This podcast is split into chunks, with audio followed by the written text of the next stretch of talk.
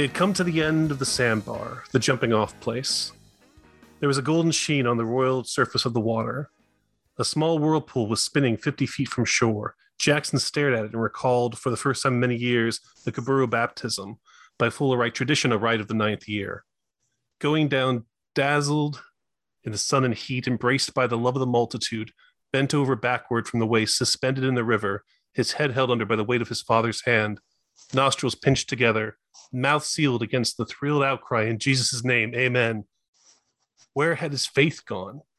That it all drained into the austerity, the sucking dryness of a drab, dotty, unresponsive stranger, a man who had never sung, laughed, prayed, cradled him in tenderness, a cipher, a long lived cripple, a failure. John, that's a nice quote to start with, but what I would have gone with was looks like his pecker was blowed off, Lydell. That would have been my quote for this book. I tried to avoid spoilers in at least the first 60 seconds of the podcast. I don't think it's spoiling this book to know that peckers get blown off in it. I think in some ways that's that's giving this book as a gift to an audience to know right up front. Well, to mention the growing explosions about. is just jumping in feet first, though. I mean, I mean, to enough. be fair, that's how the book starts. It jumps in itself feet first. It uh, it is or a very feet first kind of book. Absolutely agree with that. Welcome everybody to the Pink Smoke podcast with uh, John Cribbs and Chris Funderburg, co-founders of thepinksmoke.com. We are uh, here again with a special guest who we've just had on our Five from the Fire Patreon only exclusive episode, Miss Stephanie Crawford. Hello, Stephanie. Hello. I'd like to formally apologize for that episode, by the way. So. Why? What? nice to have the opportunity. No, I I will not accept any more self-deprecating negativity directed towards you. We love that episode. We're excited to have you on again. I only want positivity about Stephanie Crawford, coming from Stephanie Crawford most of all. This is the time when you reveal your new arrogant self to us. Yeah. Thanks, thanks, bruh, for the backup. No, but it's a pleasure. Um, yeah. Uh, we love having Crawford on. She has written for Dread Central, Daily Grindhouse, F This Movie, Neon Splatter, Fangoria, and others. She has been a podcast guest on numerous podcasts, including The Pod and the Pendulum, Kill by Kill, 26 Movies from Hell, Just the Disc, Good Times, Great Movies, Cinema Shame, Corpse Club, and countless other. We could just be here all day naming all the podcasts that have very very smartly had her on. And she's also the co host of the Screamcast podcast and has been teasing a new upcoming podcast. We're excited to hear more about at some point. Maybe it will be revealed in this very episode. We don't know. and her website is House of a Reasonable Amount of Horrors, H O A R A O H dot com. And I just want to thank you, uh, Stephanie, for taking time off remotely, enjoying Fantastic Fest to talk with us. How is the fest this year? What are, how are the films? Um, I am only one gore documentary in so far. That's all I've had time for. Um, but it's been great. Uh, the staff has been wonderful. Um, it's made up of two cats. Uh, they've been pretty cool about everything. Uh, yeah, no complaints. One documentary, two cats. That's fantastic. That's all you need for any festival, in my opinion. Um, but yeah, no, we had a lot of fun talking with you on uh, Five from the Fire. So we're always glad to have you back. Uh, and you'd mentioned to us uh, that you were compiling a horror fiction reading reading list for October. So we wanted to uh, take advantage of that and get you on here to talk about uh, a work of horror fiction, which we do every October. The very first book podcast episode we did was celebrating a horror book in October, so it's become an annual tradition. And just to kind of kick things off, I wanted to ask you what are some of your favorite horror fiction titles? Well, with horror fiction, that's a little rough for me. Um, I'm a big fan of short horror fiction. Yeah. That was my introduction. It was Stephen King's Night Shift. Um, so I, I think... just bought that for my son, literally this weekend, a copy of it for my son, who's like a big horror guy. Anyway, sorry. How old is he? He's 11, but he's like a huge horror guy. His favorite movies, John Carpenter's The Thing and Aliens, another favorite. So he's always been sort of had no limiter on that stuff. So he's already, we read The Mist together over the summer. So, and he really enjoyed that or enjoyed that I was terrified and scarred by it, and I'm a bad parent, and I'll be hearing about this for the next 30 years. But yeah, but I just got him night shift because I I agree that I felt like he asked to read some horror, and I thought, oh, short stories are the way to go, not to interrupt your train of thought. No, that was about the age I was when I first read it. Um, so good luck. Don't let that scare you too much. Um, but I, I did come up with a list because I do I do love horror fiction. Uh, the Drive-In by Joe Lansdale, that's a big one. Um, Broken Monsters by Lauren Beukes. Uh, the Kill Riff with uh, David J. Schow. Um, I really like Carl, uh, Carlton Mellick III. Uh, he's a bizarro fiction horror writer. Um, I really like Sweet Story, which is about a little girl wishing that it would rain candy, and it does, and it never stops. Wow. Never heard of that one. That's and that's great. one of his more normal ones by far. um, yeah, the the other by uh, Thomas Tryon, fairly solid movie later on. Um, Morning Star, Peter Atkins. Um, uh, the Influence, uh, Ramsey Campbell. Mm-hmm. Yeah, Campbell's great. Yeah, I, I don't know. I just uh, it, it's kind of chaotic. My my taste. I like a lot of 80s splatter punk. You know, I love Edgar Allan Poe, of course. Um, yeah, it's just dependent on my mood. So the book we're discussing today is it, it, ticked a lot of boxes for me actually that I was not expecting.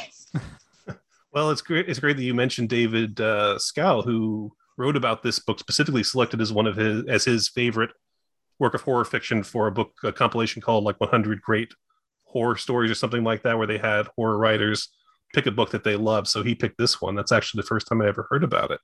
Um, but yeah, the book we're talking about, we should probably bring up is All Heads Turn When the Hunt Goes By by John Farris, which was published in 77, I want to say.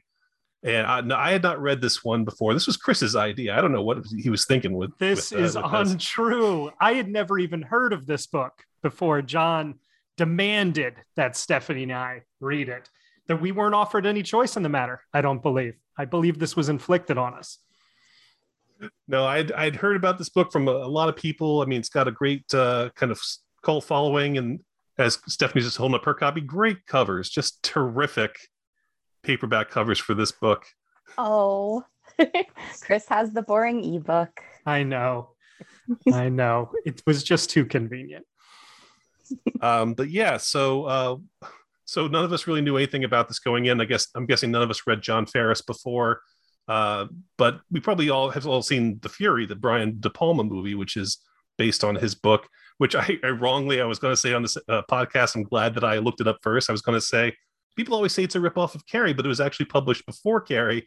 Not true at all. It was published two years after Carrie. So I can't defend well, it in that sense, but it's weird because all I know about Farris is that Stephen King really likes him. That's that's basically the only context I had ever heard his name. And then he wrote a few things or was co-published in like a compendium with Stephen King. I don't know if they actually wrote it together or or what the if, if they had collaborated or if it was just their two novellas smushed together for convenience sake that was all I knew about him was the Stephen King connection and obviously the Fury connection, where the Fury is, I think, one of the the things that's most Stephen Kingish that is not written by Stephen King. Uh, again, same thing where I I didn't even associate it with Carrie so much as Firestarter is what I really think of it as being more similar to even and just and has a lot of Stephen Kingish things that don't necessarily end up in the movies but are in his books with like secret government organizations looking to harness like psychic supernatural powers is something that's very Stephen Kingy to me like even just having read The Mist or thinking of like Dreamcatcher or whatever you know that that that's a very consistent thing in Stephen King's books that's not necessarily I think in the movies and is very much in the Fury. Sure, but we should mention though that Farris was writing was writing long before Stephen King, and and even I didn't know this until you brought it up on social media, but had written and directed a movie, uh, "Dear Dead Delilah," which I got to watch this week. And oh, I'm really did you watch it? I, I, was going to say I've never seen it. I've just seen that super bizarre I, poster. I love that movie. You like it? Oh yeah. I do, yeah. Just yeah, you have the Southern Gothic thing, but it uh, the real sleazy kind of killer hag vibes. Of, Ag- and I'll watch Agnes Moorehead in anything. Yeah. She's anytime. so great in it. Yeah, I love her Yeah, as the it's uneven, wheelchair but it's bound a lot evil fun. matriarch, the drunk matriarch of this family. Is it is it a psycho biddy film? Is it fully in that genre or not really? Not fully in the genre, but it's but it's very straitjacket esque, I would say. You know, sort of the Yeah. The woman with the past Right, of you know going nuts and murdering her her mother with an axe uh, is coming out of rehab and gets involved with this family that all want to kill each other for this for the horse money. That's the whole thing that they there's this hidden horse money that their father their dead father has you know put in the mansion or the plantation somewhere and they're all trying to find it. And she's ultimately going to get you know sent up for for these killings you know like she's part of the plan to frame her but uh, it's a lot of fun it's and it and like stephanie said it has a lot in common with this book a lot of the themes are very kind of similar although not quite as supernatural No, there there's no budget in this book, and good lord, you can tell. You can, you can see every every dollar the fifty dollar budget Dear Dead Delilah has on screen. it all went to that portrait of the father i'm, I'm convinced that giant portrait that moorehead just stares at and talks to all the time I hope someone still has that. I hope that's still out there somewhere. always have that thought about art made for movies like who got to keep this? You know who got to take it home with them? If it's someone like um, edgar wright you know he probably has like a whole or guillermo del toro probably has like a whole library of art created for their films. But otherwise on like a b picture where they like you strike the set and they knock everything down yeah who gets to run away with it? I don't know. I just recently watched one with Rob Zombie, uh, but of course he's the type to hoard and collect the things from oh without a doubt yeah he's probably got a whole wing of his mansion just dedicated to props and art made for his movies wouldn't be surprised It wouldn't surprise me if he just moved into his sets after he was done filming. Even that wouldn't shock me. About Just Rob gets a sleeping bag and cuddles up on the set. I can see that. Hey, this So is the very money saver. That's my uh, Rob Zombie impression. Uh, but anyway, before we get uh, launch into the book itself, uh, Stephanie, we always do an aperitif and a dessert pairing with these uh, books, an artwork that you recommend that someone dive into before they go into the book. So let me ask you, we'll have you go first. What aperitif pairing did you pick for this book? Okay, for me, it's not really a one for one comparison and setting or uh, necessarily tone, um, but uh, it has enough connections that I actually thought of this film quite a bit uh, throughout the book, and that is uh, the ninth configuration. oh, I thought of Stacy Keach playing um, one of the main roles while I was reading this book. Not boss, but uh, champ. Okay, yeah. Well, he's very tender, but yeah, um, they're they're both dealing with. Um, well, first you have your novelists turned screenwriters turned very occasional film directors with William Peter Blatty and John Farris. I thought that was an interesting uh, connection there. Um, but yeah, the uh, they both have this tone of just deliriously addictive chaos um, that you just surrender to right from the beginning. Uh, then uh, the location, uh, they're very different. It's like a castle in Hungary uh, versus the sultry swampland, but they're both incredibly powerful throughout each. And then you have your dubious racial portrayals um, and uh, just uh, veterans uh, being pretty much forgotten about and uh, the kind of havoc that follows that. So, yeah, I, I would start with the ninth uh, configuration that kind of stretch stretch you out, oxygenate the muscles in the brain a little bit, and then you can, you can dive deep into all heads turn when the hunt goes by. Oh, God willing. That's great. It's probably because Stacy Keach is for well, the the the champ character is first in a uniform at the wedding at the beginning. Is probably why I Yes. immediately thought, oh, Stacy Keach in his uniform from Ninth Configuration. Have you ever read the book?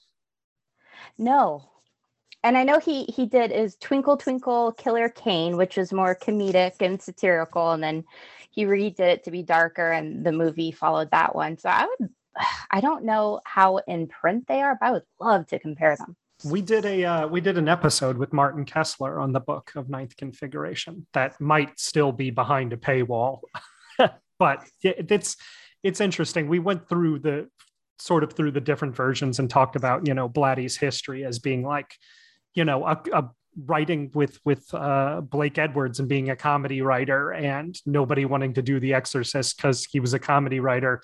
Then after The Exorcist, no one wanted to do comedies with him anymore because he was the Exorcist guy. So we, we, talked a little about that. I know it's those Hollywood phonies. okay, well then you guys are qualified. How was that? Uh for um, a fancy pantsy aperitif or whichever you aperitif. It's that's a great aperitif. selection. Uh, no, we're master mispronounce mispronouncers. So that is what I would say is don't ever take the correct way to pronounce something from John Cribbs and I. You're you're cruising for a bruising if you do that. John, what's your aperitif pairing? Uh, my pairing, I kind of lean into the Southern Gothic aspect of the book. This isn't this one doesn't really go full on Southern Gothic the way a lot of horror books do. I mean, it is definitely part of the background and uh, has a lot to do with it. But for full on Southern Gothic from this era of horror fiction, I would recommend uh, the Blackwater series by Michael McDowell, which is six books totaling about uh, 1,200 pages, uh, sprawling over about 50 years of this family, the uh, the Caskey family. Uh, after a mysterious flood takes place in Perdido, Alabama, and uh, a mysterious new arrival joins the marries into the family and she's got a secret they've got a secret and there's some kind of supernatural link to the blackwater river uh, running by close by. And michael mcdowell uh, for anyone who hasn't read him i highly highly recommend pretty much any of his books. I love um, cold moon over babylon and uh, gilded needles and the amulets the elementals. He wrote the original screenplay for beetlejuice which is notably darker than the the film that ended up getting made but it's you know kind of interesting to go back and look at. But blackwater i think is rightly considered his his epic you know the since it goes goes over six books uh, and uh, is just something that you can just kind of get into and live in feel that that that that southern steam and sweat that leads to the sex and violence that you know you associate with these kind of books. So if you like this one i would say you probably would love the blackwater books Interesting. What do, you, what do, you, got, Chris? Are you familiar with them, Stephanie? Have you read? I don't know the Blackwater, but no, they they sound interesting though. So. Oh yeah, they're excellent. They sound like a you know like the Buddenbrooks, but a horror novel. Is that true? How accurate of that is a categorization? There's a little Thomas Mann in there. It's, so, true. Uh, I'm a little embarrassed. I was like, oh, I'm not familiar. And then you mentioned um, Beetlejuice. I was like, ah, Tales from the Crypt. He wrote for Tales from the Crypt yeah, and Tales from the Dark Side too. Yeah. Well, yeah, that ties, so that ties in perfectly to my aperitif uh, or my fake aperitif because I said I'm going to let me. Let Those me are called back. dentures. Sorry. um, oh my god. Uh, Good night, fellas. I'll remove myself. I was going to call back to the uh, to an earlier episode you did with us, Stephanie Crawford, and pick a Tales from the Crypt episode. Uh, and I said, you know what? I'm going to pick not the episode. I'm going to go back and read the Vault of Horror comic and say they should read Vault of Horror number 23. And that's the Tales from the Crypt episode is based on. And I read it and I'm like, oh, this doesn't have any of the fucking things from the episode that makes it like the book. Forget that. I'm going to say they should watch Dead Weight, Tobe Hooper's Dead Weight, which is also has similar ideas about voodoo and the legacy of colonialism and sort of this sex drenched atmosphere with the great vanity in it. And there's also, you know, Hooper sort of adds a King connection to everything Stephen King because, you know, uh, with the Salem's Lot and the Mangler. And I said, no, I'm not going to say that. This is not my pick. I went through all of that, and that's not actually my pick. When I got to the end of the book, I said, you know what you should read or watch before you read this book is Frank Henenlotter's Bad Biology. That's what I think you should go with, which is about. Uh, it's not tonally similar, but it's the same sort of hyper sexual violence weirdness. Bad Biology is about a woman who has this uh, uh, I don't even know how to describe it hyperactive reproductive system. She gets pregnant every time she has sex and gives birth shortly thereafter, and then murders the babies because they're inconvenient. And she, of course, meets a man with a gigantic sentient cock, which at one point separates itself from his body and goes on a uh, you know a rape spree. I don't know how to describe it any more tasteful than that. And I think that Hen and Henenlotter's movies are are more I don't want to say campy, but they're like great schlock. You know what I mean? And this book is not schlocky at all. This book, I was surprised by sort of how tasteful it is.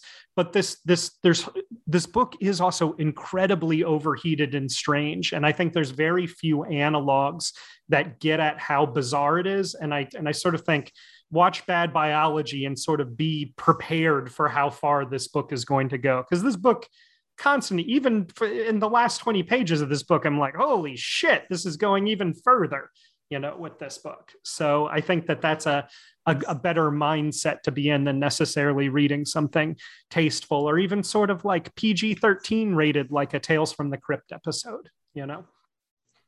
That's interesting. Although I would say the, the perfect book to put the Henenlotter movie against would be something like The Incubus, which is just like almost indefensible in its sort of you know page after page of demonic sexual assault yeah you know, it's not on par with that.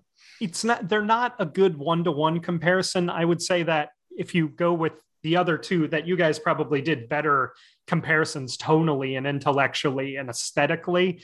I just wanted some some evidence of the extremity of this book you know because it definitely goes much further than than a lot of books I've read, but I'm virtually illiterate. So who am I to say how far any given books goes? No, it's still a great comparison, and Dead Weight is a great a great pairing. You know, it's the only time you'll see Tobe Hooper and James Remar work together. Uh, James Remar playing a alone. playing a natural redhead, the role James Remar was born to play. Uh, Clipper. he could. Oh, we're not casting anymore. He could be a good Clipper. Yeah, absolutely. he would could see good, that. He would he would. He would uh he would also be a good uh early boy. Um oh yeah. Oh i'd be really curious curious to hear who you guys would cast as early boy but let's just get, get, a, get a little plot uh, synopsis going real quick. Uh, this is a book set in the early 40s during world war ii uh, set uh, in southern united states uh, and also england has a, a, brief interval in england but it uh, basically intertwines the fates of two families, the Bradwins and the Hollies. The Bradwins are uh, an old money family uh, in Arkansas who still have a giant plantation called the, uh, the Dasharoons. Which they is a weird word, and I looked up trying to figure out where the hell that word comes from. It sounds like a Girl Scout cookie to me.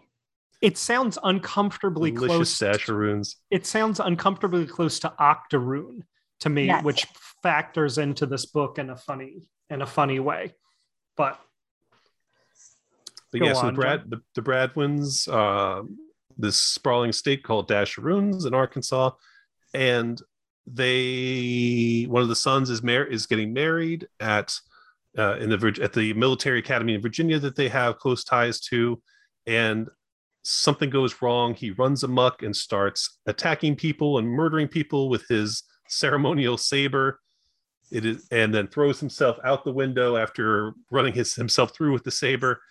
And we don't know what the hell's going on. His brother is left to wonder what's going. His brother, who is active active military at the time, his brother's name is Champ Charles Champ Bradwin, uh, is kind of left wondering what happens. And simultaneously, we have another mystery kind of developing over in England where uh, a, what they think is a bomb, but everyone describes more as like a like a lightning or some kind of a just phantom explosion. Murders an old man at an asylum, and we kind of learn his backstory, uh, going back to equatorial Africa and what happened to his family.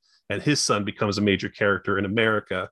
He gets involved with the Bradwins, and everything is kind of resolved. And I know that's a terrible, terrible plot summary there, but it is a book that you know takes a while to kind of see where it's going and as characters kind of disappear and reappear you kind of get like more of an appreciation of the connections that Farris wants to make with these characters.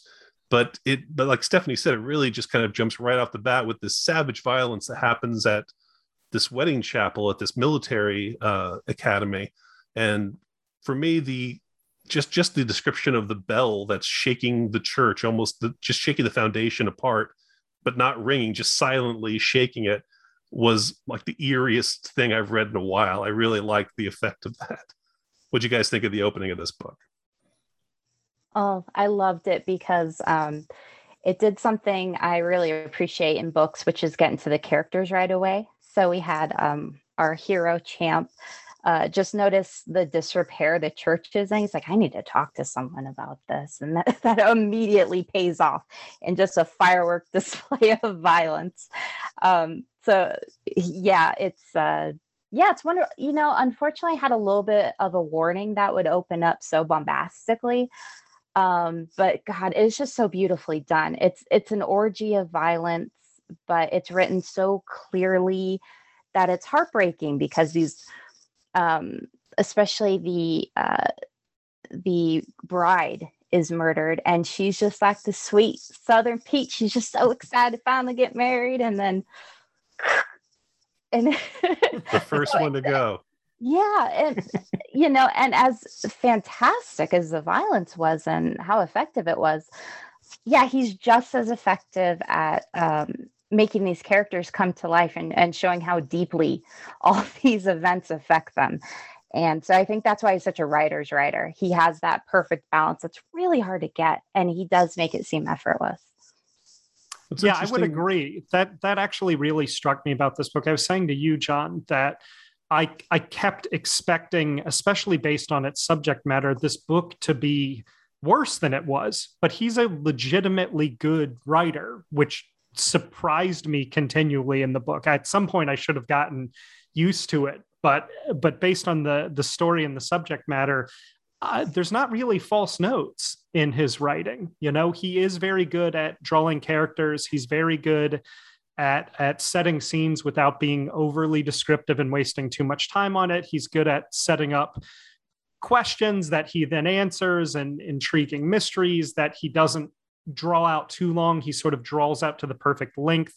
Uh, he never lets the audience get too far ahead of him. Although I will say the central mystery I feel like is pretty clear pretty early on, you know, and and probably doesn't need to be resolved with medical files late in the book but it it is i was continuously surprised by what a good writer he is i know that's sort of a strange thing to say about an author i haven't read ever before but definitely uh, you know we were talking about this when we when we recorded that harlan ellen uh, harlan ellison episode recently where you know there's just there's a lot of genre writing that's just bad writing you know and you can get books published in genre writing based on the subject matter uh, and the writing quality can be lower. This is just a fact, and um, and I kept sort of expecting him to slip into the problems that bad writers have, and he didn't, and and that definitely struck me right from the beginning. You know, especially too because he he does uh, set up such a specific time and place that you know mood building, tone setting, creating characters and language and description of the scene, it's really easy to fuck that up and have a lot of false notes in it. You know, like of of wedding at a military facility with former soldiers and all of that. It's just you could you could make that sound really phony really easily, and he doesn't. Well, that and what really threw me off is that he starts in first person. He starts by having Champ writing in his diary, and that's what we're reading. It's almost like Dracula or uh, Carrie by Stephen King, you know, where it seems like, oh, is this all going to be, you know, uh, uh, reading, you know, everyone's diaries or letters or things like that. But then he immediately abandons it after this opening scene and never goes back. Everything moving forward is strictly in third person. And that's the kind of thing that feels like this could be like a real false note to start a book to kind of switch the voice so abruptly and then, you know, kind of not commit to to one way of narrating. But uh, it works here. It works really well, especially since Champ becomes less of a major character moving forward, and we kind of meet all these other people along the way. Uh, but right after the wedding, the disastrous wedding, we meet Nora, uh, the wife of Boss, Champ's father, the patriarch of this plantation, who is decapitated by his son Clipper when he runs amuck at the wedding and starts killing everybody. boss's head falls onto the pew right in front of uh, Champ, and uh, and Nora has missed the wedding because she was sick.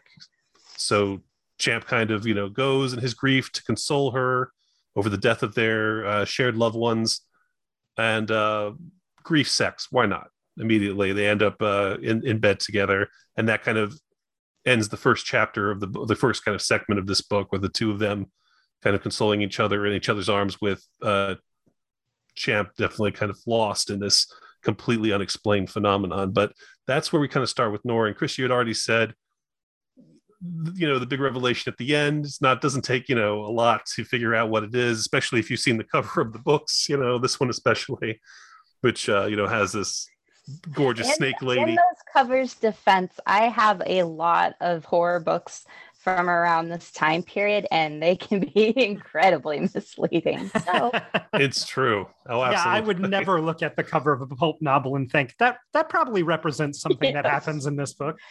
There's definitely a dinosaur on a surfboard in this movie. I just imagine political thriller. No. But Why I are they bringing politics into surfing dinosaurs, man? I'm sick of this woke stuff. Uh, I immediately imagine Brigitte Lahaie playing Nora just because they talk ah. about her ah.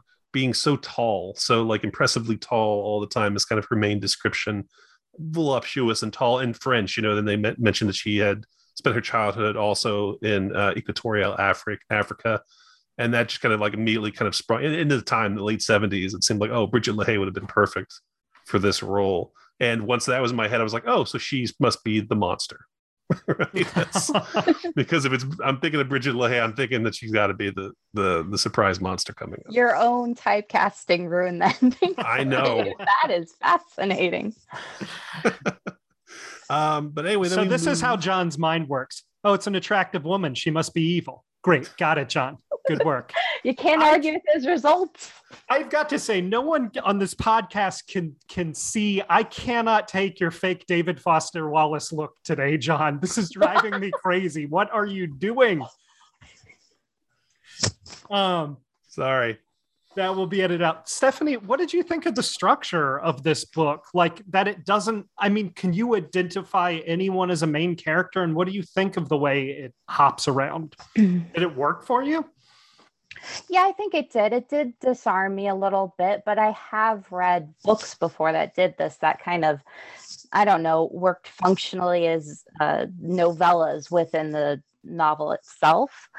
Um, so I, you know, I liked hopping from St. Louis and, to England. Um, and I, I think what John mentioned about it kind of, except for I guess the main twist, uh, it it kept me on my toes. Uh, I I really had no idea where I'd end up. Uh, the fact we ended up on a train at some point was really wonderful.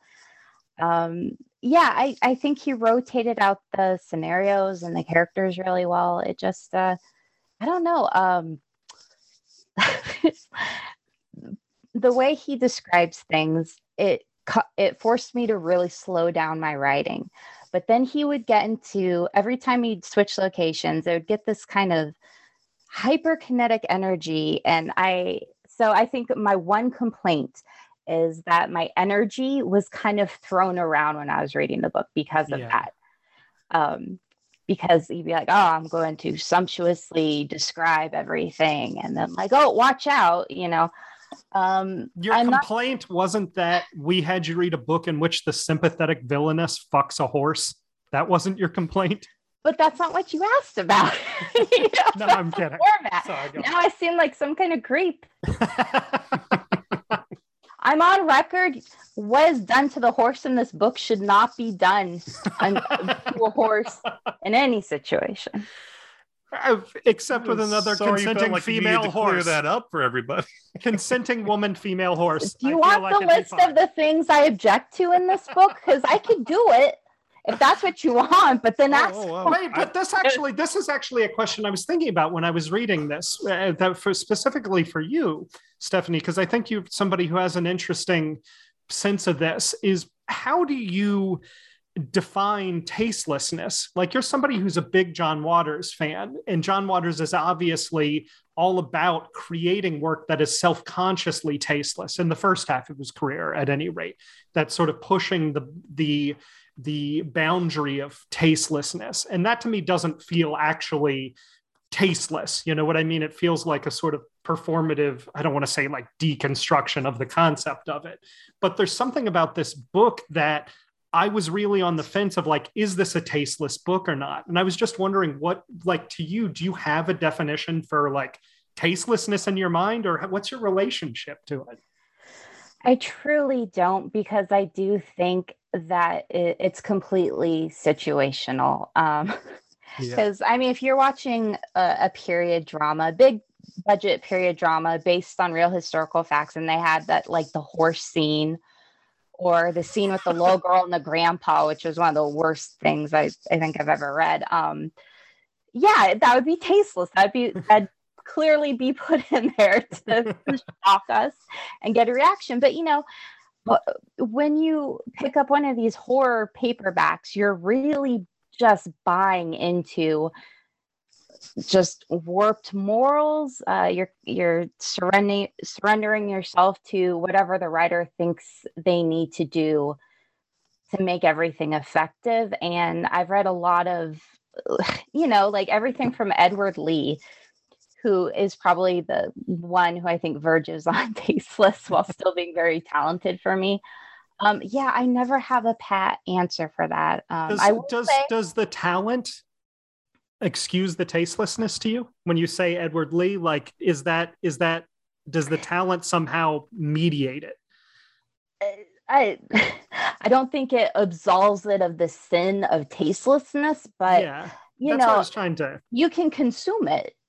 You know, you're like, oh, the whole time, but oh, it's just compulsively readable, as you'll see a lot. Um, so this one, uh, there's some really nasty things in it, and they're definitely put in there to catch the reader off guard. But um, he he does really uh, set the stage for these people are living in hell pretty much, and all yeah. bets are off. Um, and he did put in the work with the characters and uh, curses and the historically. So yeah, I, I I can see with these kinds of books it can get kind of hairy, but I've compiled I, I, a kind of Joe Bob type list of some of the more offensive things in this book using language, the language of John Farris as much as I can. We've got genitals pulled out by the roots, attempted locker room shower rape, banana based sex antics, ophidophilia induced pants shitting, bony fart train depots, skin civil rights leader, demure wife transformed into an aggressive trollop, Treffin Skull and Deathbed Boner. You left out when Lord Luxton dies of cow.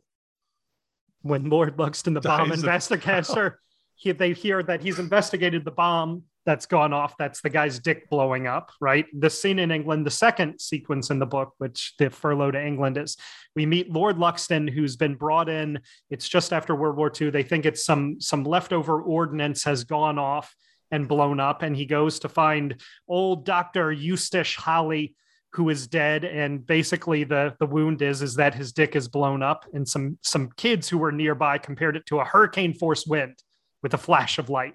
Right. And Lord Luxton does in his investigation. He, he talks to uh, uh, another doctor who, and she explains the history of, of, of Dr. Holly.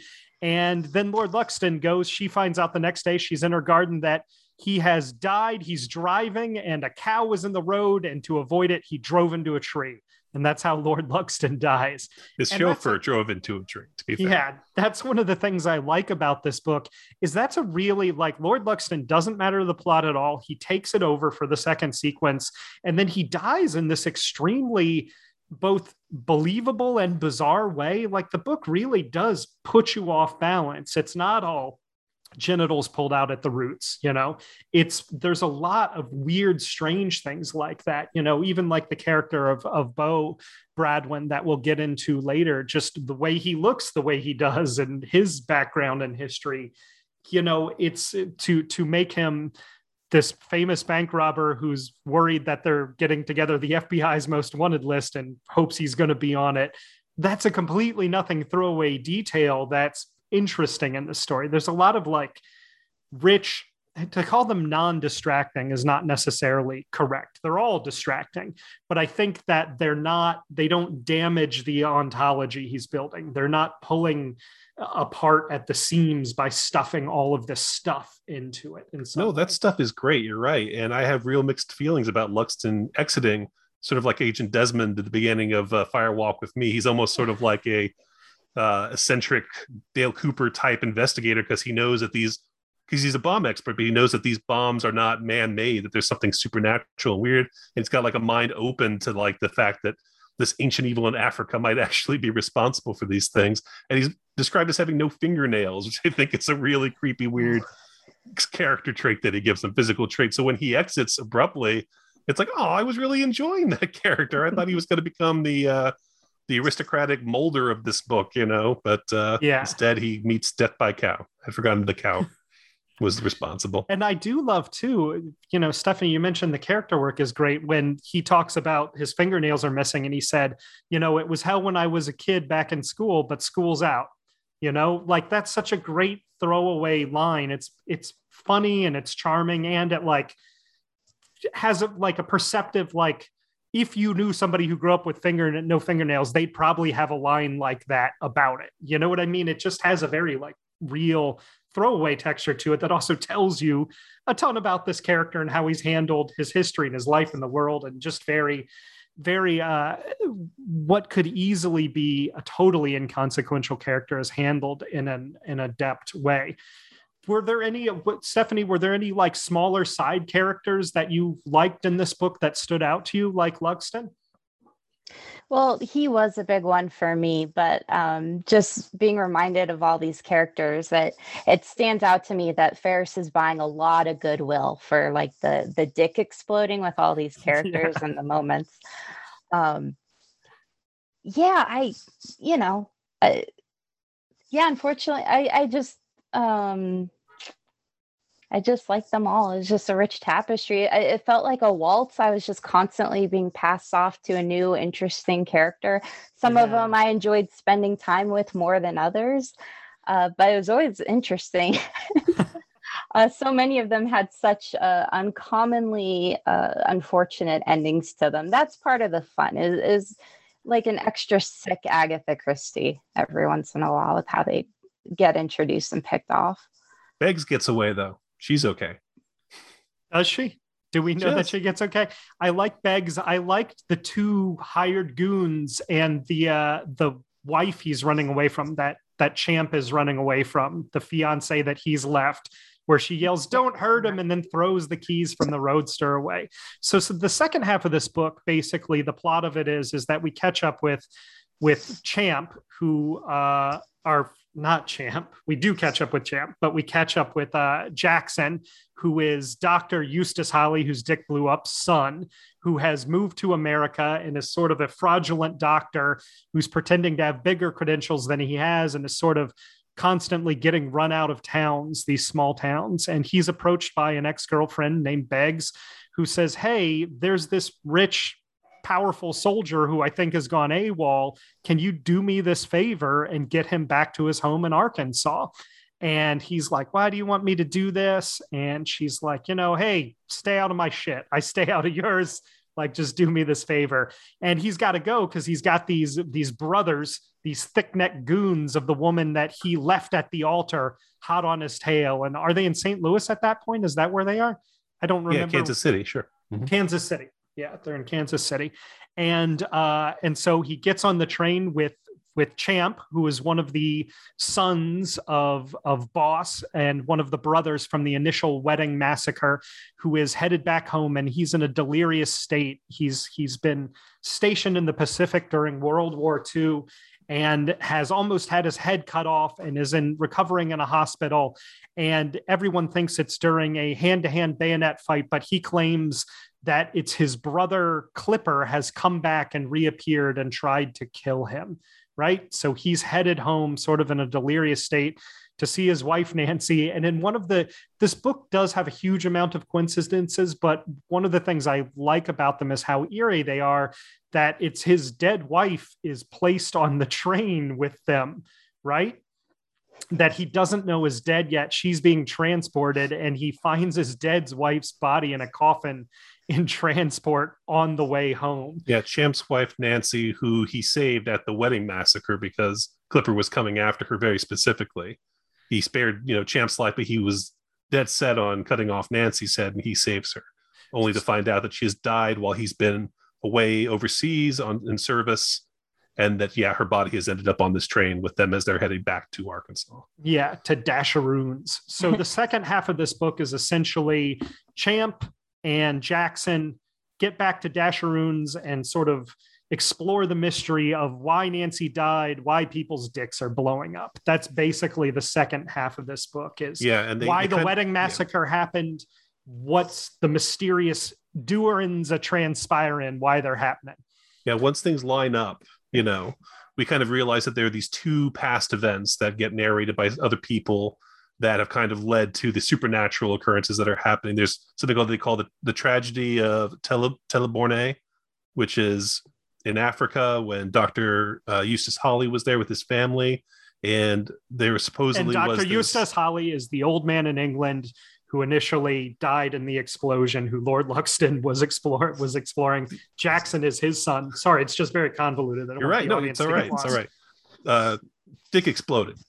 Yeah. Um, but uh, was told that he had to uh, go down this river and care for this ancient haggard woman who supposedly is this um, this this mystical sorceress. She's supposed to be 184 years old, Jin Lusant, who it should yes. also be pointed out is in control of these African tribes, but is herself white, is an interesting facet about her.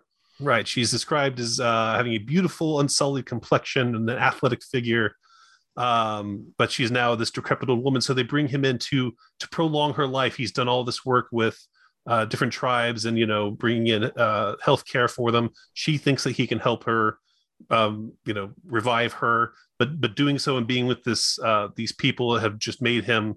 And I didn't write down the name of the, the tribe that they're with, but it drives him insane. And his family is subsequently destroyed. Right, his wife and daughter both die in a uh, capsized boating accident. And then his son, when he tries to come back to find his father, has found him in a sort of apocalypse now type you know sort of situation where he is just like his hair is white and he just seems totally nuts and what he does he try he knocks his son out and operates on his skull takes out parts of his skull to does create a trepanation a yeah. yes um anyway so that's the, that's the backstory of the hollies and the backstory that affects uh the um characters of and, Dash and after that and after Dr. Eustace Holly, whose dick blows up, performs this impromptu skull surgery, unnecessary skull surgery on his son. They're not close after that they sort of become estranged after that is an important plot. He doesn't like his dad, and his you dad is also convinced. Experience. Apparently not. You would think well, so. You know, as he gets older, later in the book, he realizes his dad was his dad was right, and I think that's a bit of growing up. That sometimes you have to perform unnecessary brain surgery to create a fetish to perfect you. From I Ida Wada, is that how do you say it? What do we have any uh any thoughts on how to pronounce Ida Wada's name? Uh, Ida Wedo, I think is how it's pronounced. Ida Wedo. Yeah. Okay. But um, but yeah, Ida Wedo, the yeah, the, the the voodoo rainbow goddess, you know, comes in and she she and, and Jen Lucerne are basically find out we, they're the same person. But but we learn all that later. The other big event that has happened is called the Chis uh, the Chisca County War slash Massacre, which happened by Dasharoons when uh, a civil uh, rights activist named Elias Perlman is uh, trying to, you know, get better uh, situation for the black population of the county, and uh, basically turns out into this situation where a white white man is killed, and that just leads to a complete massacre of all these people following Elias, and it's a complete mess. And and Boss, the the patriarch yeah. again, is is the man who kind of inadvertently even though he's trying to, you know, kind of handle the situation and making everything go over smoothly and peacefully, kind of sets off this massacre. So those are the two big events that later kind of transpired. And I bring those up mainly because a lot of these horror fiction stories, you know, are ancient evil things from the past that the characters are haunted by, and that's kind of how what sets these apart from Stephen King, who I've always thought is Yeah. really more obsessed with the present things that are happening now. Can I just add one more narrative detail about Yes, about course. the, the the massacre? There's another son we haven't mentioned yet named Bo, who's sort of so disgusted by all this. He's the progressive, uh, liberal son that he disappears, and everybody thinks he's dead. Right? He just After complete- smashing Boss in the face with a rifle yeah, butt. Bo smashes his dad in the face with a rifle butt because he's wailing on on one of their uh, helpers, not former slaves, you know. And he's just so disgusted, and he disappears. Bo and heads out, and everyone thinks he's gone. Right. So that's the other uh, other lingering thread that ends up being important because he's as certainly as important to the plot as any of them in the second half of the book. Right, but that sets that sets all of our sets all of our plates up in a row basically uh, for when everyone is at Dasharoons. And Stephanie, what I want to throw to you is just sort of some of the descriptions that that Farris, you know, kind of uses in this. And, and again, I, I think you're right to say like his character work is really impressive.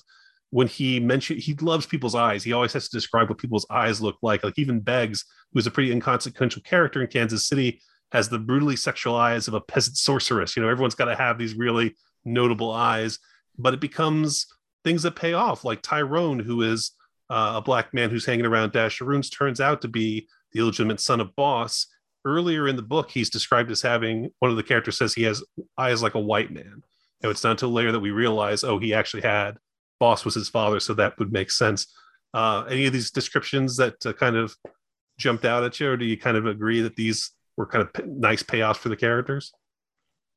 Yeah, there's um Farris. He uh he's I, I would say a master setting up. I I only have this one book to go off of, but so far, uh yeah, um yeah, there he's wonderful at describing the atmosphere of the locations, but also not only the physical descriptions of the people, but how they carry themselves, the way they respond. Uh, I clued into where these people were mentally uh, a lot faster than I have in a lot of these horror books, where they don't even seem to care about it. And I, I feel like they he linked that with the physical descriptions as well. He really kind of wanted he wanted basically, I think, every single character to seduce us in one way or the other and it did absolutely enhance the impact throughout. you, Who is What the most seductive character? I got to know. Oh well, uh, uh, that's the horse, Chris. Is that what you want to hear? Uh, no, no, that's not what I want to hear at all. Early boy's interesting though because he has kind of the the double life. He seems when when he's first described, I almost just uh, pictured him as like a dirty little scrawny demon fiend, just like flitting pictured him as around. the guy from Right Hand Red, John, when he's first described.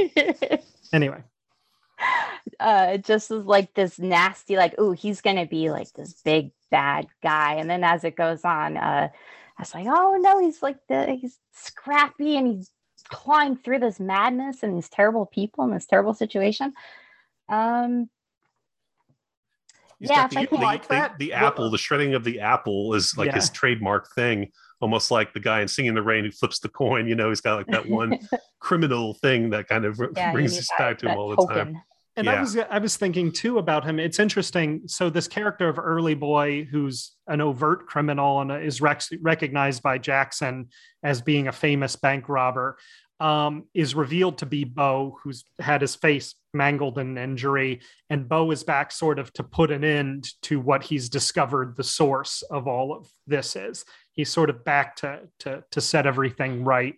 Um, he's a he's like a diabolical hobo character like you say when he's introduced. This is a this is um a very uh, cliche horror character you know like the diabolical hobo. One of the things i liked about the book is how it plays with a lot of or, or common- picaresque gangster, as he's described, which I liked.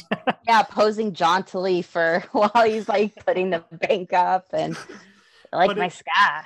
but it introduces it introduces uh, like these sort of uh, things that would be stock characters and then sort of puts little twists and turns on them in a lot of ways. Even boss bradwin who is in a lot of ways uh, a standard villain for this sort of thing is given a lot more generosity by Farris during the moments when he's causing all of these problems that are ultimately going to to impact the community very deeply. And that's what I I, I liked about this book is that it it it takes sort of standard issue stuff and twists it just enough that you I always felt like I was looking in the wrong direction for where the story was going and that he had done that on purpose, you know? That he he sets up this character. So i'm looking to the west and then the story is actually walking east and i don't realize i'm walking backwards and i go oh, i have to turn around and look over here now. You know i sort of felt that way a lot with this with what he what he set up. Um the one i would the one character i would say doesn't defy those expectations is the lawyer everett john wilkes who's kind of a one note kind of bigot horrible guy and it's kind of unfortunate. Now let me tell you what we got there with these boys. Where his yeah, his kind of foghorn leghornness. It's kind of a bummer at the end where his his conspiracy theory, his racist conspiracy theory, is kind of right.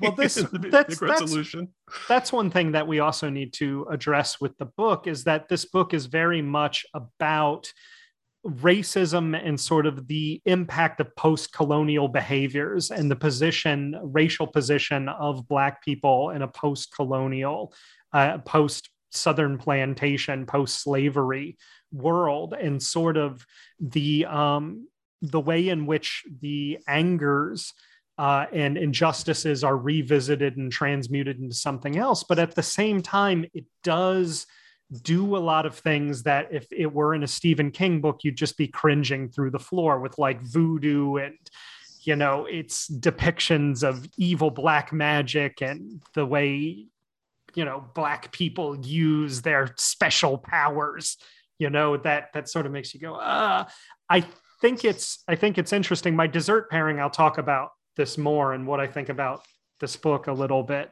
But did that I was constantly surprised again by how well it handles that stuff uh, without sort of going over the edge until like, oh man, you just fucked this up. Did you guys feel the same way, or did you feel like the racial elements? To me, it reminded me a lot of actually like uh, Population 1280, the Jim Thompson novel, which has which is not on its surface narrative level about racial segregation and strife and unrest, but definitely has these huge impactful moments late in the book that are explicitly about that. How did you think of what did you guys think of how he handled the racial elements? Did he handle it? Did he handle it as well as Nora handles a horse? Jesus.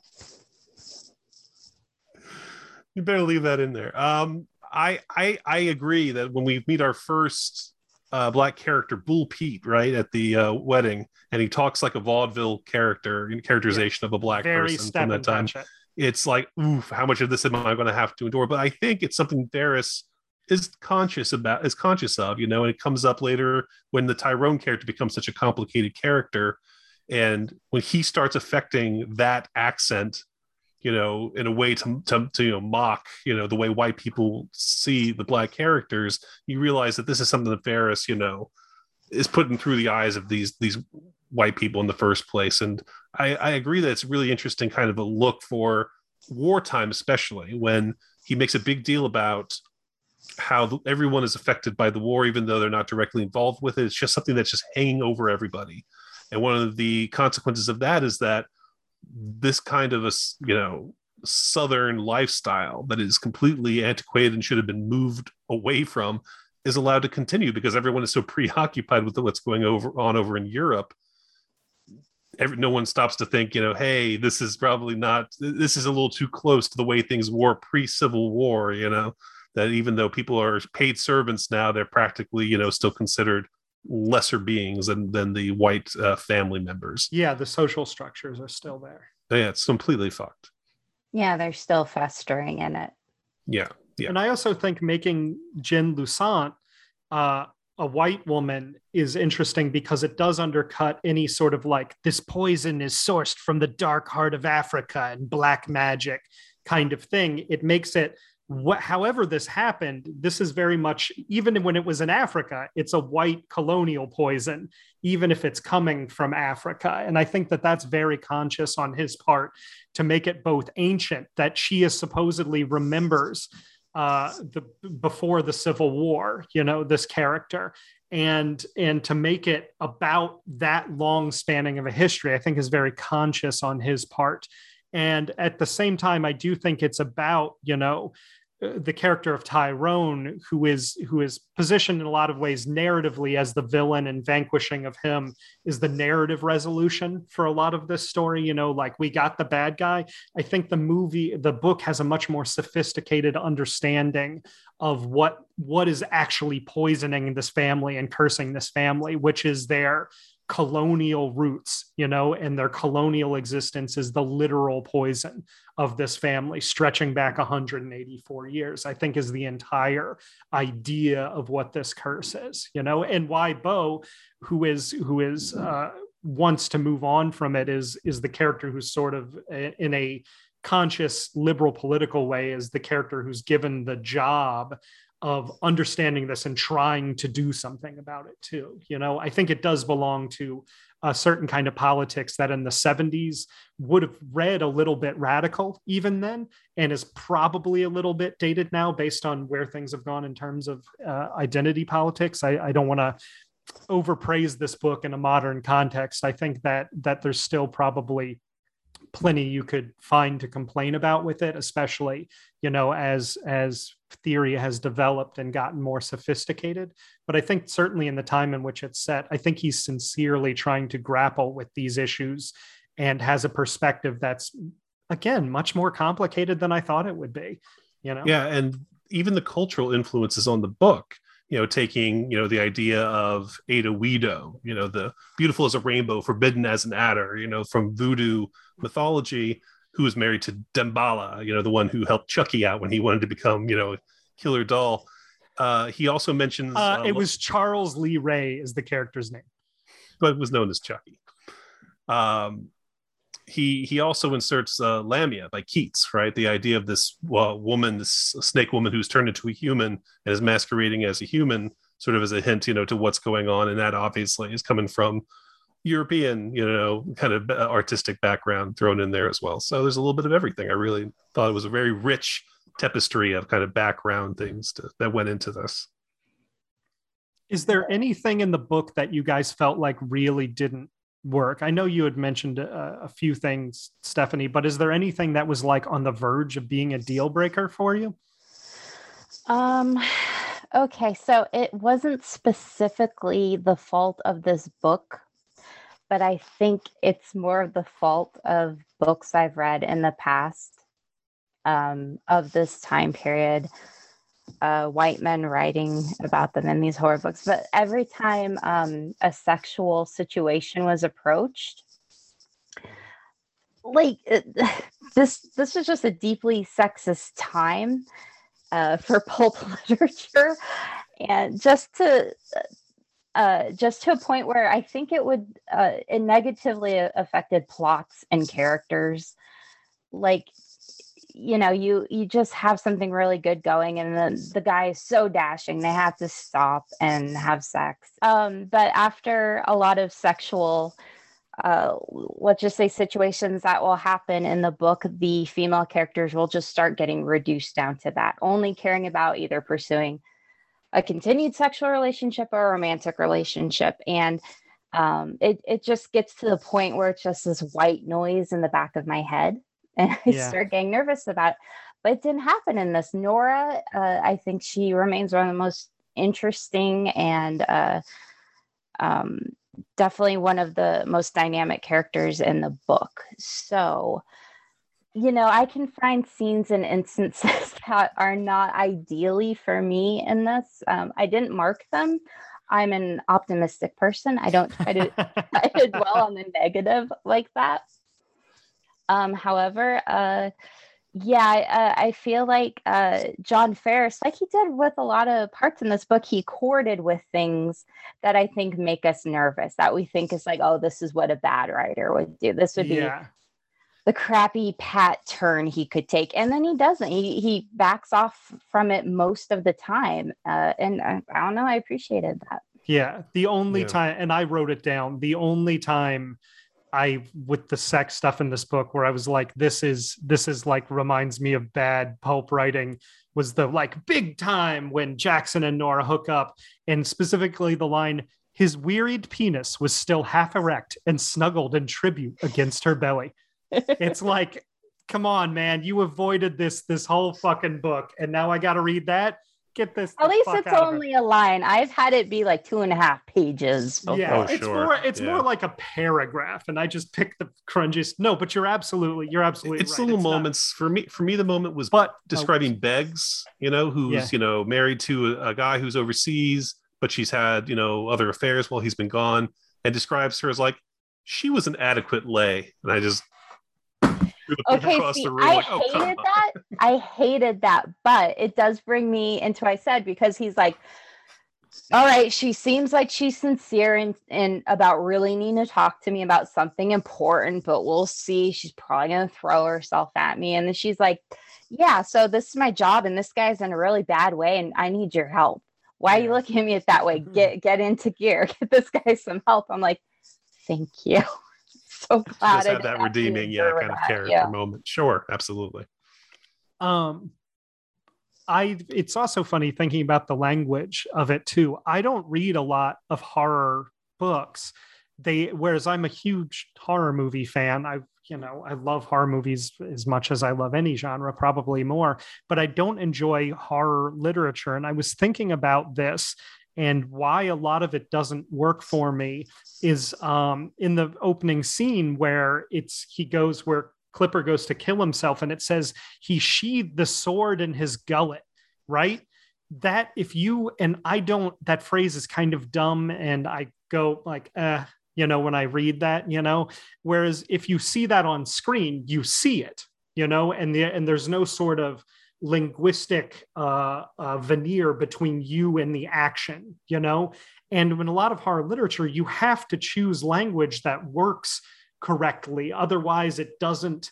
Um, other, otherwise, it doesn't have nearly the impact. And I find that there's very few ways to describe visceral activity that work for me as a reader. You know that that viscera and visceral activity is very hard to describe. I actually think about this a lot with Milan Kundera, right? Where to flip it back to sex in one of Moon, Milan Kundera's books, it, Unbearable Lightness of Being, obviously, he's describing the characters having sex, and he writes that uh, he looked at the eye of her rump, right? And I'm always like, gross, dude. Like, fucking get this out of my face. This is supposed to be a really sexy scene, supposed to be driving him wild with passion. You've you've just like, I'm not now. Like, this is over. Like, get away from me, right? But in the movie, you just show Lena Olin on screen and you just need to show her, and the entire audience is wild with desire. You know what I mean? Like everybody feels that just by looking at this beautiful woman. You don't need to describe it you don't need to find the correct words. You just need to cast it correctly. And I feel like with a lot of horror literature, especially with more mediocre writers, it's the eye of the rump problem constantly when they're describing sex and violence, you know, that you really are like that sentence I just read. Uh, you really do run into a lot of that kind of writing, and it's very, very hard for me to get over, you know. And that's again one of the things I liked about this book is that he doesn't um, try to find a poetic phrase or luxuriate in the violence. It happens very quickly, or it's already happened. We're frequently seeing people just after the violence has occurred to them or like sort of mid violence. I also, one of the quick descriptions in the uh, opening wedding massacre that I love is when I forget whose corpse they're standing on when they're trying to get out. And he's trying to save Nancy. And he's standing, I guess, on Boss's corpse. And Nancy's like, oh my God, you're standing on his corpse. And that's such a horrifying image. You don't need to describe it. It's just the act itself of like this chaotic moment where you don't even realize you're standing on your dead dad's stomach. You know what I mean? Like you don't actually have to be more visceral than that. Like the scene is enough. On the other hand, certain word choices, you know, that are kind of glaringly strange. You know, Chris, that I love to pick out like new phrases from books like this. And my particular favorite one in this one was when someone's street manners are described as shack sassy. I'd really Fair like to know what makes up Shaq's sassy street manners. I don't know. I'm curious. You know, I I'm certainly not the man to ask anymore. Do you, Stephanie? Do you have strong feelings? Do you have a preference of horror movies versus horror literature, or do you get something out of each and and delineate between them in a way that's satisfying to you? I do enjoy both. I do still vastly prefer films, and I think we're kind of on the same page as why. But I do understand and respect what a lot of horror writers need to do, Yeah. which is to be kind of bombastic, sometimes even purple with their prose if maybe they're not as confident or not as skilled. Because they're just trying to tap into your lizard brain. You know, they don't have the advantage of visuals. And some of them, like John Farris or Robert Bloch, they're just really great at kind of being serpentine and crawling in there and uh, implanting. Like, I, I think Farris, part of why he might have worked for you, I feel like he does write very cinematically. Yeah. Uh, he's re- he's just really fantastic at setting the scene and um, and then a lot of writers are just pure wordsmith they even look down on uh, that kind of trying to make things come off like a film or anything and even though i i am a horror uh, fiction fan um, the affection i feel for that is so different from films they tickle completely different parts of my Yeah. brain i have to be in completely different kinds of uh, moods when i'm consuming them so Yeah, when think- people say they don't read a lot of horror, I get it. I really, it's one of the Yeah. reasons. Sorry, it's one of the reasons why I like to read widely within the genre. Different. Like you can have cosmic horror, basically slashers on page, psychological, procedural. Because one, it, it makes me better at recommending it to people. Yeah. So hopefully I can hit on something they'd like. Um, but it, it's just like filmmakers, it's kind of just fun seeing how these people uh, can incite terror and revulsion just with words. Yeah, the cinematic writing, I definitely agree with the flashback scene to uh, Los Negros Island and the Bismarck Sea, the battle sequence where they're fighting in the dark, and he says people are, you know, soldiers stabbing their own people on their own side. It's impossible to tell who you're killing at this close uh, range in the complete darkness. And sort of like Chris was describing, you know, stepping over Boss's body, how he's just like stepping over all these corpses lying around him is uh very visceral, very cinematic kind of writing that I really enjoyed. I'm glad he was able to kind of go back and forth between atmospheric writing and be able to go into different kind of genres like action writing and uh, you know war war prose and things like that. So I'm with you on that. And I wanted to see the painting of Boss, you know, the way we saw the painting of the patriarch in um, uh, Dear Dead Delilah. You know, they've Yeah, it's by Frederic Remington. So The old be a pretty fashioned step back covers with the cutout. You just see a little man's face, you open it up, and it's just him in all his glory. Boom, boss. Chris, now you know what to commission for Christmas farm.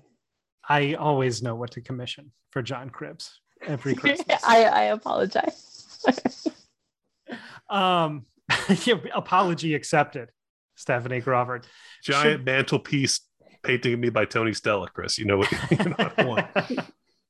A view as boss. I think you would be good casting as boss, John Cribbs. I think you would be very good casting as boss. Just kidding. You're too sweethearted. You be you be Bo every day of the week. Um, we we haven't mentioned yet, by the way.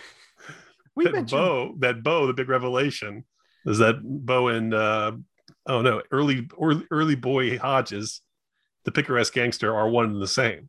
yes. He's that he returned as Bo. early boy.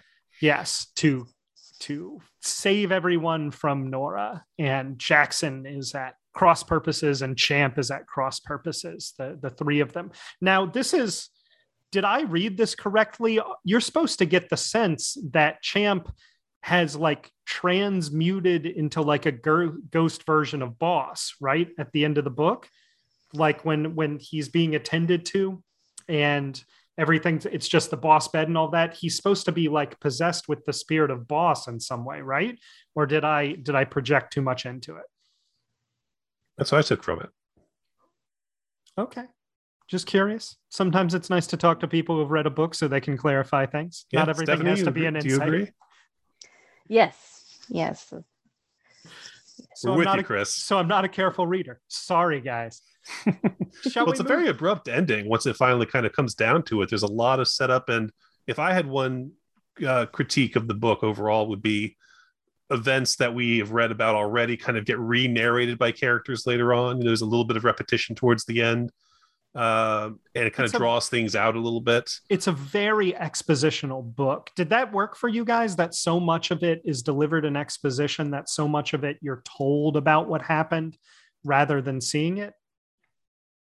I didn't mind when it was, you know, things that we that happened before the book, but then by the end, when they're kind of going over the wedding massacre and things like that, narrating it all fresh and new for new people, characters, it's it's exposition to them because they haven't heard it before, but it's not to us. We've already kind of experienced it. So considering that, it's kind of crazy how fast things start happening in the last 30 pages of the book. I think things kind of go downhill pretty quickly.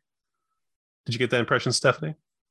Yeah, it's definitely one of the weaker part of the books. Uh, however, I, it didn't completely take me out of it because he uh, was pretty good at couching it with um, not just wasting it on reiterating exposition, but it furthered the character relationship a little bit. So I was like, all right, Yeah. maybe I'll skim this part a little bit. But yeah, I, yeah, sure. I actually really like the ending of this book. I really like how the last five pages or so is written when it gets into those very short, choppy chapter lits and and just where it heads. It's a book that definitely after because we've mentioned it that that Tyrone is killed and vanquished. It keeps going and and it keeps going in a satisfying way. And I definitely had no idea where it was headed with any of this, even as it starts loading up on like here's another wedding. Here's boss coming back from the dead. Here's champ on its way. It's it's still even saying all that again it's like he's pointing me as a reader in one direction and it's going to go another. It was very good. I was i was very um, unable to predict where this book was going to end up which is one of the things i liked about it. I just wanted to ask you before we finish because you've mentioned the horse Mhm. fucking left and right on this episode, but yes haven't really given away the big reveal with Nora. So maybe just give a quick a quick synopsis of she- what it is. the big the big reveal with Nora is that she's possessed by the the spirit of I, Ida Weedo. That she was abducted as a child. Yes, she was it- the- abducted with a child because she also lived in Equatorial Guinea and was uh, uh, somehow imbued with the spirit of the seductive serpentine snake lady goddess. And she is the reason if you sleep with her, dick's going to blow up, man. This is part of the problem. Um, that uh that that's that she's It's a basically metaphor, is what it is. yeah she's I did basically think the safe sex metaphor was a little ham-fisted. I will say that. but she is she's literally full of poison when they test her her like nails and hair she's somehow full of poison there's a pseudoscientific pseudoscientific explanation for it but basically the idea is that she is being controlled by tyrone the the voodoo uh, uh, shaman in some way then that that she is being used to destroy the bradwin family consciously by him now. And that is how it it all ties together. Um and so she's it's again she's somebody who's written especially early on you go okay we got the horror film fatale here i know what this is going to be but it has a different kind of sympathy and relationship to her ultimately the book um Well said.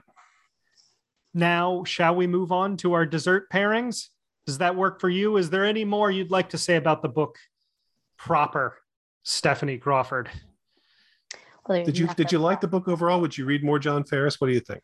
Yeah i thought it was fantastic. Um it you know it had a lot of tropes but he used them. Uh you know he said like we've talked about he established things are like oh it's going to be this kind of mysticism movie. Oh or book.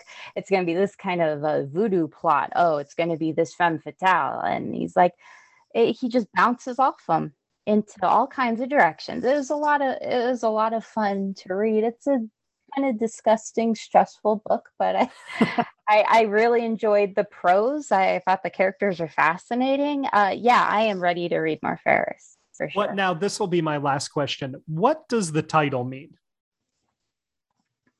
Yeah, because they bring it up. well, you know what they say back in the old country. Uh, there's no hunt. Nobody assumed it was are... taken from from Keats, but I, he doesn't expli- explicitly say that, and I didn't check, so I don't know if that's where he gets it from or not. But it works. It's a really good title, so oh, I, you know, I don't yeah. have a problem with it. Yeah, it's spectacular. It's got that exterminating angel factor of this just feels great. I just want to read this, you know, based on the title. Yeah.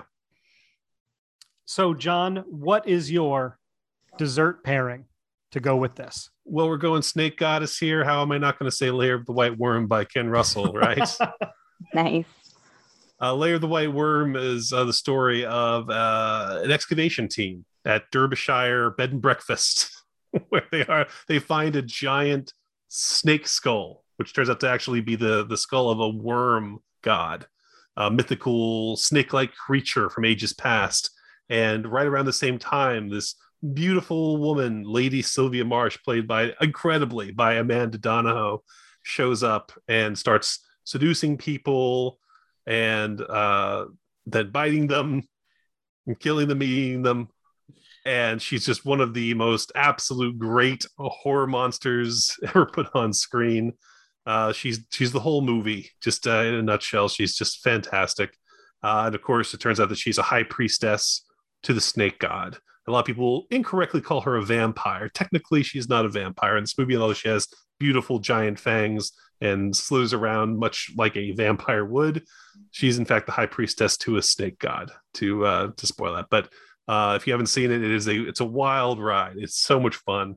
Uh, it's funny and uh, and sexy and everything you'd ever want from a Ken Russell film. So that would be my recommendation to to, to pair with this book. Um, Chris, what do you got?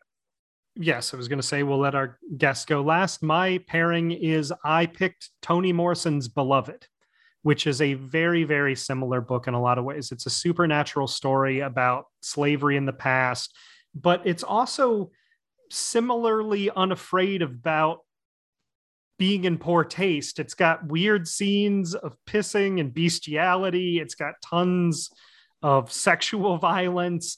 Um, and but it's also about at the heart of the story, it's about a mother trying to kill her own kids. Like at the opening scene of this, it's about family members trying to kill family members.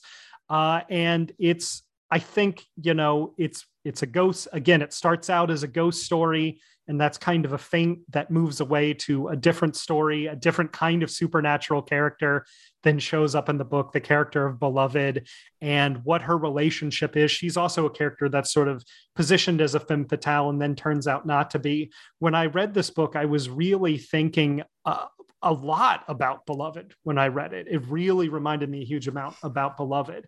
And it's a testament to all heads turn that I didn't, that it's not completely blown out of the water by Beloved. I think Beloved's probably one of the 50 best novels ever written. I think it's it's really, you know, Toni Morrison's obviously one of the modern greats, just as good as there is. And I think it's I think it's um, it's overstating it to say that it's anywhere near as good as that, but it's impressive that it's not just get this the fuck out of my face and read Beloved instead. You know, I think if the themes of these I of this book appeal to you and the ideas uh, uh, work on you, then you can read and expand and go even deeper and even more sophisticated sort of tributary of thought and taste and aesthetics towards beloved which is an improvement on it in every single possible way you know? Um, but at the same time if you like this uh, and you have been intimidated in some way by reading toni morrison who's a very um, uh, uh, uh, complicated interesting writer that you somehow been put off by the literary reputation of her work this is a great entry point you know and and just i would want to say that you know i think everybody should you know, there's probably three or four Toni Morrison books that every reader should have read or should read. And uh, and this would be if you're somebody who loves horror novels and has has been loath to go into different horizons and this book really appealed to you, give this one a try. I think you'll like it. I think I, you'll find. I, I love thinking of point. Beloved as a horror story. You know, I mean, yeah. when you think of it as a as a grief horror story, the book and the movie by Jonathan Demme.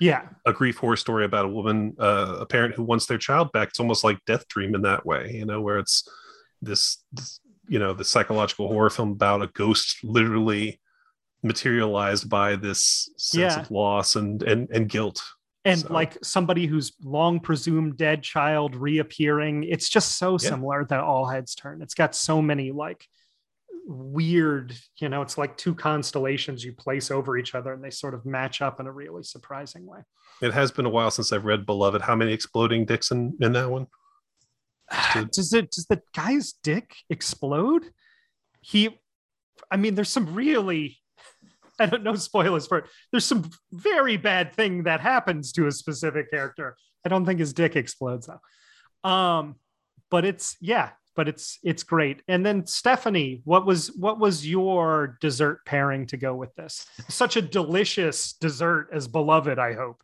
Just goes down so smooth and light. Yeah, thanks for making me follow that nice highbrow answer. Well, I'm I'm going to bring us back down. We got the low uh, and the high brow in that one, so you can go anywhere in between. Yeah. uh, since it's spooky season, I thought I'd recommend another horror novel. Um, this one I feel like uh, it has a lot in common with it, both uh, kind of a Southern Gothic thing, but also dealing with some incredibly nasty situations with some beautiful prose and very sensitive character work and that is Tom Piccirilli's uh, A Choir of Ill Children. Whoa, great title. Yeah, uh, and it also has a great title. If if your standards have gone way up after all heads turn when the hunt goes by, fantastic title. Um, I'll just read the back very quickly because I, I this book makes me feel very emotional. it really gets to me, but Kingdom Come is a decaying backwater that draws the lost, the ill fated, and the damned. Ever since his mother's disappearance and his father's suicide, Thomas has cared for his three brothers, conjoined triplets with one shared brain, and overseen the town's only industry, the mill. The superstitious townfolk look to him with a mix of fear and awe, but Thomas suspects that not even he can protect them from the evil that's coming. In this lyrical tale of loss and redemption, Thomas will have to face down his own tormented past if he's to stop damnation itself from conquering Kingdom Come.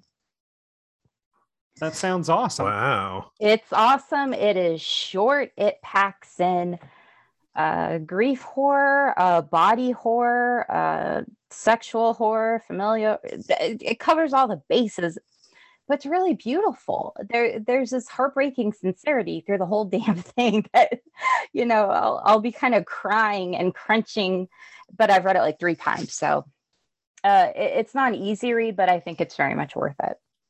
Awesome. I'm intrigued. Yeah, my li- I already looked it up. My library doesn't have it, which sucks. But I'll have to get it then. I'll have to track it down.